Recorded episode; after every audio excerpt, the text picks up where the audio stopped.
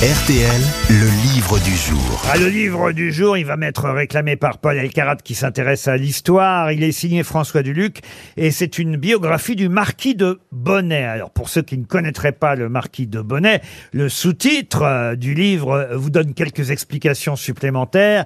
Le père oublié de la déclaration des droits de l'homme qu'on attribue souvent entre autres à Mirabeau, mais il n'est pas euh, le seul. bah non, il y en a eu pas mal. Ah, il y en- ils sont une douzaine, paraît-il. Voilà. Euh, et vous en saurez plus en lisant ce livre consacré au marquis euh, de Bonnet.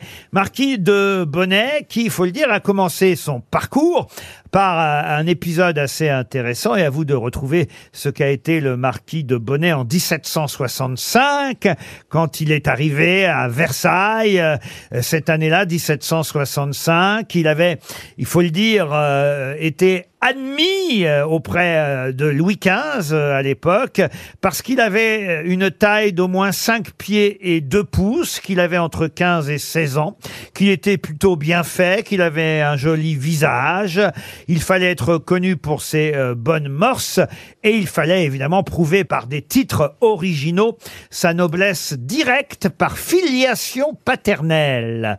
Mais pour faire quoi justement auprès du roi? Pour chanter, c'était Bonnet M. Non, pour, pour- Euh, pour assister au coucher. c'est-à-dire Mais C'est-à-dire, en fait, aider le, le roi à se déshabiller. Oui, mais alors donc on avait un emploi de quoi? Chambellan. Chambellan, non. Valet de chambre. Valet de chambre, non, mais je veux le terme exact. Gentilhomme. euh, Non, non, non. boucheur Il y avait même une école, vous voyez. euh, euh, Oh, euh, boucheur euh, pardon, Déshabilleur. déshabilleur, non. Un simple troufion. Enfin, enfin, En combien de mots, Ariel J'ai un livre devant les yeux. Je, peux- je vais vous aider parce qu'autrement, on Oui, va- aspirant. Mais non. Non, mais non. Regardez le livre que j'ai devant les yeux, ça va vous aider. Laissez-moi. Il y en a 460 à peu Par près. page. en Quoi page. Eh ben Ah oui, voilà, la enfin page. quand même, Ah, page page. du roi, Oui. évidemment. Enfin, voyons.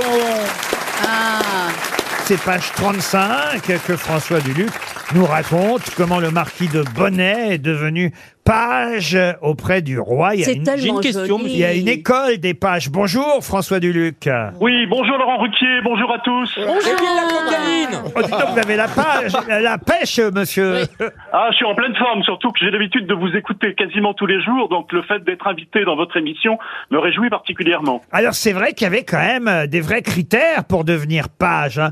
Vous nous très racontez, fin, vous nous très racontez ça justement à page euh, 35. euh, Un jeune homme de taille euh, euh, d'un mètre 70 environ, entre 15 et 16 ans, avec de bonnes mœurs, un joli visage. Fallait tout ça pour être page à Oui, il y avait effectivement des critères physiques qui étaient extrêmement importants, ceux que vous venez de rappeler.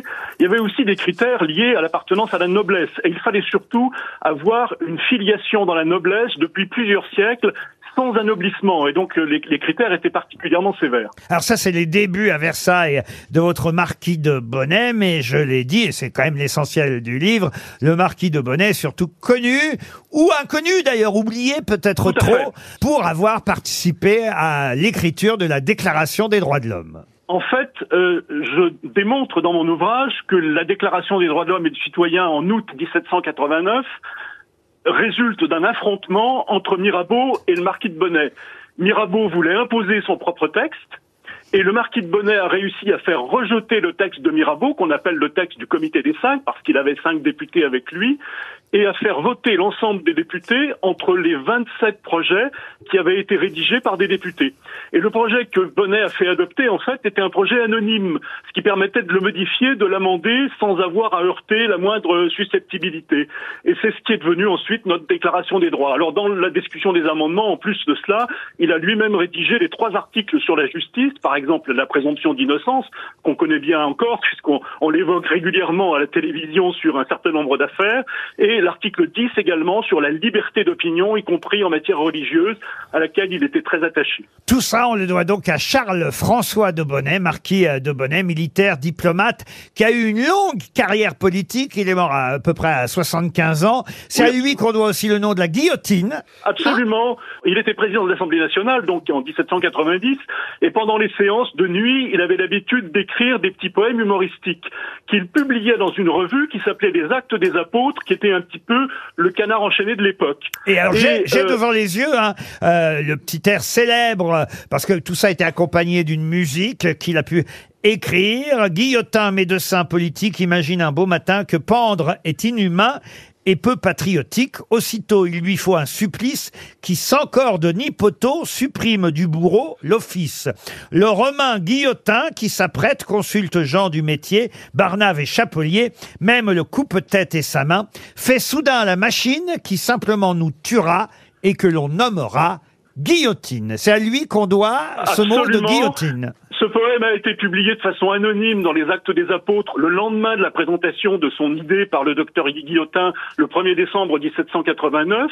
Mais l'un des rédacteurs des Actes des Apôtres, qui s'appelait le comte de Montlosier, a écrit dans ses mémoires qu'en fait, c'est le marquis de Bonnet qui a écrit ce poème qu'il ne pouvait pas signer, étant donné son rôle important euh, euh, à l'Assemblée constituante. Je vais quand même offrir, parce que je sens qu'il va encore apprendre des choses, notre camarade Paul Alcarat, je vais lui offrir son, votre livre, monsieur Duluc, le Avec marquis, grand plaisir, merci.